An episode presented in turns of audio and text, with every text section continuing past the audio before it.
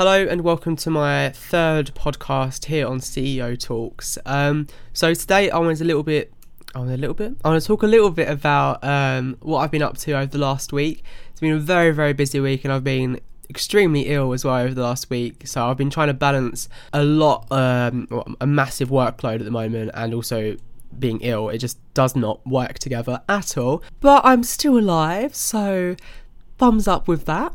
Um, my chair also is really, I'm not sure if you can hear it, really creaky. creaky so, oh, so annoying.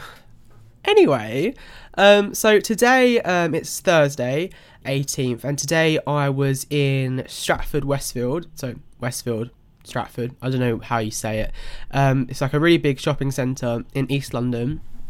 And the World Youth Organization had a pop-up kiosk there set up from um, 10:30 this morning till um, 4:30 this afternoon, and basically all day we've been collecting um, research. We've been asking people to take part in a quick survey about current mental health education, and we asked them basically three questions on current mental health education. Uh, the first question is Is current mental health education sufficient in schools? Um, and then they say yes or no. The second question is um, Do you think in the classroom education on depression, anxiety, and eating disorders is important? And the final question is Do you think in the classroom education on exam stress is important? So we had over 100 people take part, which is really incredible, and that was just in Westfield alone. We also ran an online um, survey where over 300 people took part. So altogether today, we've gathered information and data from over 400 people. So it's really incredible the work we've done today, and I'm so so happy and so proud of us as well. Um, in Westfield, I was joined by my colleague um, Jennifer Williamson, a really good friend. She's a social media manager at the World Youth Organization, and Joe Plum, who's also recently been um, uh, involved with, with the World Youth Organization, Why Educate. He's been actually a case study uh, where he's going to be a case study in our mental health school workshops. Um, so we've done some filming um, two weeks ago in Northampton with him with um, our cinematographer Finn Sims. So that's all really exciting. So uh, we was with uh, three of us in um, in Westfield and was asking people to take part in this survey. So obviously asking people to take part in surveys is always it's not easy because when I'm walking in, you know, in public and someone approaches me to, to, to, do like a survey or to just read something or whatever if someone asks me to do something I'm, i usually just just say no thank you or i just just ignore them. So but today i was in their shoes like i was on the other side and it's really annoying. And there were so many like there were most people today were incredibly um, kind and just when they said they, they were in a rush we was really um, understanding of course and we were trying to be as little as invasive as possible. Um, which I think we did achieve. But obviously, there were the occasional people who just like looked away as they walked past because they didn't want to like make eye contact. so it was it was really funny. There were some really funny situations. Um, but the majority of the people who were involved in our survey today were incredibly uh, interested in what we're doing, incredibly passionate about mental health and and the change um, for what we're trying to seek you know to advance education to change the curriculum to incorporate mental health more into into everyday uh, learning um, so, so everyone was really, really interested, and we got such a wide range of people, such a diverse range of people, ranging from like 12 years old all the way to like 69, 70 year olds. I mean, really old, not really old, but I mean, you know what I mean, like older people. Um, and we got, you know, every age range on there. So the youngest being 12 and the oldest being 69. So that was really really important for us as well because we didn't really just just want to target young people on the survey. We wanted to find out what everyone thinks no matter you know whatever every age group thinks. Um, so it was really interesting finding out what people think about it. Um, there was some um, an elder lady who, in the morning, she spoke to us and she done the survey, and then the, the, last question is about exam stress, and she said we should just all grow a pair of balls, um, and there shouldn't really be, we don't really need education on exam stress and how to deal with stress. I mean, personally, I I really think it's important that teachers, schools, they teach young people how to deal with exam stress and pressure because it's a huge part of a young person's development going through exams, going through the whole qualification stuff and getting your, your CV up and it's, it's a lot of pressure for a young person and I think it's really important for schools to educate young people on how to deal with that kind of pressure. Um, but this this old lady she said you know I think we, we should just all grow you should all just grow a pair of balls and stuff which is all fair fair enough. It's her point of view which obviously we completely respect and it was good to get such a a, array of different people and their thoughts and there were a few people who came up to us and talked to us for a good five ten minutes about what we was doing. So it was really really good day. But i can tell you now approaching people to do a survey is not the easiest thing. First of all in the morning when we got there i was so so so so anxious. I mean i have anxiety issues and we all know they're just just shit.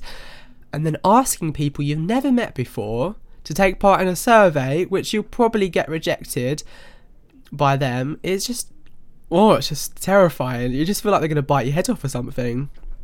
But like I said, the majority of people were incredibly um, supportive and open in, in helping us. I'd also like to say a big, big thank you to Westfield, um, the Westfield group. They're like, basically, there was like getting to to do our pop up kiosk in Westfield isn't as simple as as it sounds. Um, so it's, it's a lot of paperwork. I had to do a lot of risk assessments. We had to have the right insurance and stuff. And the people at Stratford were so so supportive with this, um, with our research we're carrying out.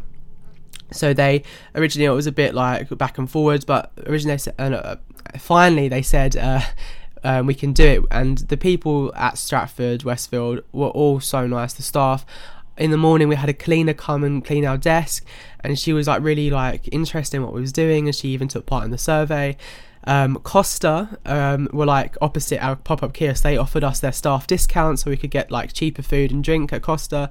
So it was just all generally a really really nice day. And spending time with Jennifer and Joe as well was really really nice.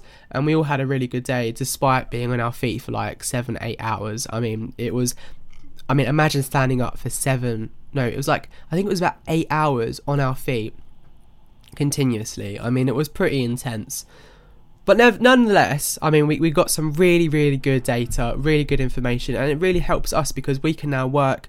I know this might sound really boring to everyone, I don't know, um, but as a charity, it's important that we have our own research, our own data we can work with, rather than always nicking other people's, or not nicking other people's, but using other people's. It's important to sometimes have that kind of independence that we have our own data and research we can work with, and that's really important to promote future campaigns and stuff, and um, also to pitch the government as well, and to to say to them, look, a lot of people think that the national curriculum should change. There should be a lot more focus on mental health within within the classroom so it's really important we can go with this with this with this data we've got to the government and say, look, hey, uh, things need to change.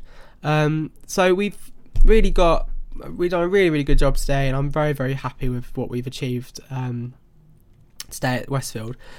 Um, so next week we've got another pop-up kiosk going up in Lakeside in Thurrock. Uh, I'm not too sure if anyone heard of Thurrock. I'm sure there's people. Lakeside's pretty major, I guess. Um, so we've got another pop-up kiosk there. We're going to be there from 10 a.m. till 10 p.m. It's going to be a really long day for us, but we're doing it in shifts. But the main thing is we get really good data, really good information, and we hear what the public think on current mental health education. That is all really good. So we're going to be in Lakeside, um, Thurrock, between 10 a.m. and 10 p.m. on the 25th of May. So that's in in a week's time as it's Thursday, but tomorrow when I release this, it'll be Friday. But on the 25th of May, um, we'll be there in our pop up kiss. I'm not too sure on the exact location where we'll be, but if you just stay, pay attention or stay, keep an eye out on our social media, you'll be able to find out where we'll be based um, closer to the date. So yeah, it's just been a really good day, and I am so so tired. It's been the past week has been pretty intense. I mean, from last weekend I went to Brighton um, with our cinematographer Finn Sims to film um, a girl called Olivia talk about her anxiety for our mental health workshops. And I mean as lovely as it was I was still a little bit under the weather. So it was like just a bit rocky for me and I was still my nose was running and eyes were just watering and my throat was itchy. I still had a cough and I mean I still had a cough today. So it's just been all up and down. Every time when I've tried to get better I've had to go out again. And then every time I go out the following day, I get ill again. So I haven't had enough time to really um, get better. But now I think I'm slowly getting better. Um, but yeah, so thank you guys for listening. I hope I didn't bore you too much. I think it sounded a little bit boring today, but I just want to tell you about our experience at Westfield, and it was really good. Um, so yeah, I'll see you guys. Well, not see you, but I'll yeah, I'll see you next week. Yeah. All right. Thank you for listening. See you later, guys. Bye.